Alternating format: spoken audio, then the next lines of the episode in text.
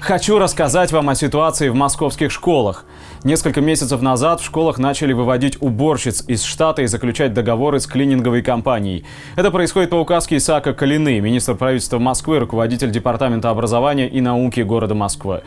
Директорам и учителям строго-настрого запретили об этом где-то что-то говорить. Говорят, что клининговая компания находится под контролем одного из родственников министра. В итоге в нашей школе теперь вместо пяти уборщиц две. Постоянная текучка, потому что их кидают на деньги. Проработав 2-3 месяца без денег, они увольняются. Клининговая компания присылает таджичек. В школах начинается антисанитария. Два человека не могут полноценно убрать школу, некоторые особо даже и не стараются. Одна из старых, уже бывших уборщиц рассказала, что у нее официальный договор не на уборку школы, а на уборку какого-то подвального помещения. Учителя иногда скидываются уборщицам на зарплату зарплаты, потому что они вообще без денег. Начались кражи кошельков из сумок учителей. В школе бардак, в туалеты невозможно зайти. Также привозят самую дешевую туалетную бумагу и моющие средства с истекшим сроком годности. На возмущение учителей директора отвечают, не нравится, мойте сами. Может быть вы придадите это огласке и получится как-то повлиять на ситуацию.